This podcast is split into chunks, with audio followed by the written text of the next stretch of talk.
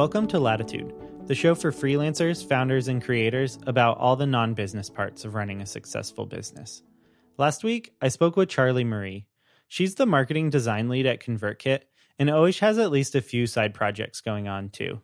Some of the projects we talked about included a t shirt business, a YouTube channel, and speaking at conferences.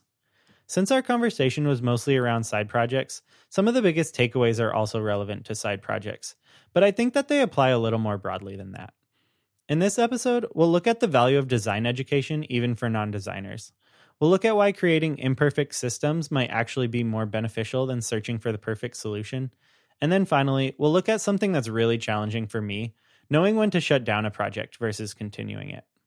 One of the biggest differences in Charlie's design background and mine is the fact that she went to design school while I'm mostly self taught. This difference can often lead to really different opinions on the value of education in general, but in this case, I think we mostly agree. One of the biggest things she mentions learning while at design school was the concept of design thinking. This is a more strategic approach to design than the more tactical skills you might learn at design school, like typography, grid systems, and graphic design. And because it's a little more abstract, I think it's relevant in more cases than just design. So here's how Charlie describes design thinking. Really, the main thing is to ask why a lot.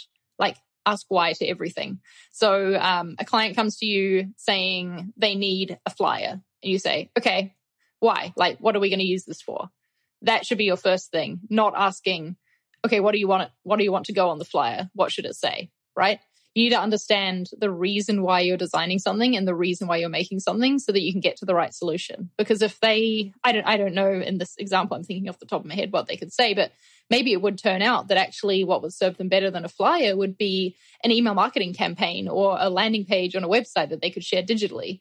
But they just think they need a flyer because that's not what they've seen other people do. So basically, the idea is just to get at the underlying reasons and assumptions for what you're doing. The design firm IDEO describes it as a three step process of empathy, ideation, and experimentation. First, you need to understand exactly who you're designing for and what their needs are. Then, you need to go through probably more iterations than you would expect. And then finally, once you have a product or prototype, the solution can be tested with actual users. So, why is this important to everyone and not just designers? Since our conversation was so focused on side projects, this can be a great way to come up with ideas for new side projects. But even more than that, it's just a way of understanding why you're doing what you're doing. The process of continually asking why helps get at the deeper motivations that you and the people around you have.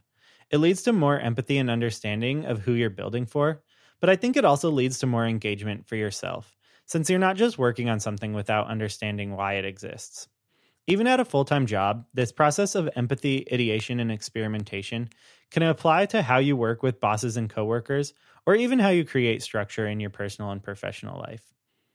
The other big thing Charlie mentioned getting out of design school was the discipline that goes along with it. Now, my degree is in economics and art history and has rarely been relevant since I graduated, but having the structure and discipline of that program definitely helped me be a better designer. It was a good starting point, that then let me create my own structure and discipline. Now, creating more processes around how I work has been super valuable, but it's definitely taking me a while to realize that I'm not ever going to find the system that will just allow me to create great work automatically. It's going to continue to change and shift. Life feels like it's been all over the place at the moment, and that routine has gone out the window. This morning I woke up at like nine o'clock, which feels really late for me when I used to be someone who'd wake up at six or six thirty. So I've kind of been fitting in side projects where I can and taking the approach of every day doing something to move it forward. So deciding, okay, what side project thing do I need to achieve today? Charlie used to be a very early riser and set aside time in the morning specifically to work on side projects. But she's still able to make progress even when that's not happening. We all have seasons of life where we're more or less motivated and more or less busy, so by leaning into those seasons, it becomes easier to make progress rather than fighting against them. I'm really interested in getting things done, Pomodoro, and all of the other productivity systems out there. But at the end of the day, if you can identify the two to three things that will have the most impact on your life each day and then get them done, all of the other productivity tricks and systems almost become meaningless. And this is just as relevant with the creative process as well. Being okay with good enough actually means more opportunity to improve. Even at the start of her career, Charlie got a job that wasn't as glamorous or as perfect as the jobs everyone else in her program were looking for, but it actually gave her a six month head start on everyone else. While she was learning real job skills, everyone else was still looking for the perfect job. It's just a matter of putting in the reps, whether it's a side project, a full time job, or anything else. Taking a job doesn't mean you're going to do that forever, and working on a side project that isn't the perfect one can definitely help you gain the skills for the next one. Anytime we're working on anything we don't understand 100%, it's going to feel awkward and imperfect, but that's where the actual growth and progress happens. So, with that said, here's what Charlie has to say about perfectionism. Yeah, I think that um, something you've got to learn very quickly in order to publish stuff online, especially, is to not be a perfectionist because that can just really hold you back. I feel like doing YouTube has cured me of any sort of perfectionism that was within me before. I am absolutely not a perfectionist now. Like, I will get something to good enough and I'll be happy with it. And, you know, I know what is good enough because sometimes there's a quality level that is unacceptable to be below, which is which is fair enough. But you don't have to make anything perfect before you share it because perfect is this like goalpost that keeps moving. And one of the things that makes this process of imperfect progress easier is focusing on fewer priorities overall. By being really mindful of where you're spending time, it becomes easier to invest your time in things that are more meaningful. Charlie recently shut down her first side project, a t shirt business she had been running since her time in design school. Here's what that process was like. I, I decided to close it down in the end just because I wasn't enjoying it anymore. I didn't feel like I needed it in my life anymore. Where it started as this mm-hmm. creative expression and it's this fun thing for me to work out how to do.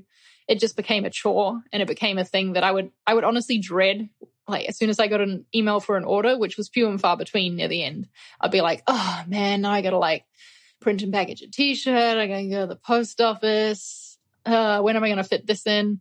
And that's a, just not a reaction you want to have to selling something and making money. You know, you shouldn't be thinking about it in that way. The big thing that I got from this was just to figure out what value you're getting from anything you dedicate time and effort to. Now, when I say value here, I'm not necessarily talking about monetary value. That might be part of it, but for Charlie, the t shirt business had become a chore even when it was generating income. Of course, we all need to make a certain amount of money to live, but not every side project has to be focused on that. It can be a matter of learning new skills or even just trying new things. Or in the case of this podcast, meeting new people. Charlie mentioned that she kept the t shirt business running way longer than she should have. I've also had projects go longer than were beneficial, but it can be hard to move away from something when your identity gets so wrapped up in it. It can feel like a failure when your current projects aren't meeting the past goals and desires you set for yourself. But realizing that those goals have changed is so important. If a project feels like something you're supposed to be doing, it might be time to revisit whether you should be doing it. I'd love to hear how you prioritize projects and when you decide to shut them down. Before we wrap things up, I want to take just a second to talk about Podia. Podia provides all of the tools you need for online courses, downloads, and memberships. But more importantly, they believe in and support people creating those things. Podia really enables people like us to do the work we love. I'm a longtime Podia user, and I've been an advocate of theirs from well before they sponsored the show. My Podia course has directly led to thousands of email subscribers and five figures in revenue. Whether you're an expert developer or creating your first ever digital product, Podia makes it fast and easy to create something that not only looks good, but converts well too. Creating something out of nothing is hard, but Podia makes creation a little bit easier. And they're offering a lifetime discount of 15% to listeners of the Latitude podcast.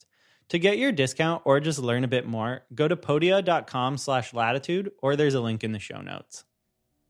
Thanks so much for listening. Next week, I'll be chatting with another designer. Nick Disabato runs a design agency called Draft and has been instrumental in helping countless people understand that design is more than just visuals.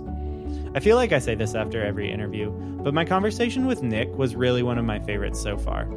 We talk about value based design, what that means for designers and non designers, and then we look a little at how value based design relates to some of the ethical responsibilities we should all be thinking about as we work with technology. If you're interested in that conversation or other conversations with entrepreneurs, product people, freelancers, and creators, hit subscribe to get upcoming interviews and these actionable breakdowns of the interviews. This is also the part of the episode where I'm supposed to ask you to rate and review the show. But rather than that, I really want to make this as actionable as possible. I really want each episode to have something you can implement right away. So send a tweet, message, email, or carrier pigeon to a friend about the one thing you've learned and how you're going to apply it to your business this week.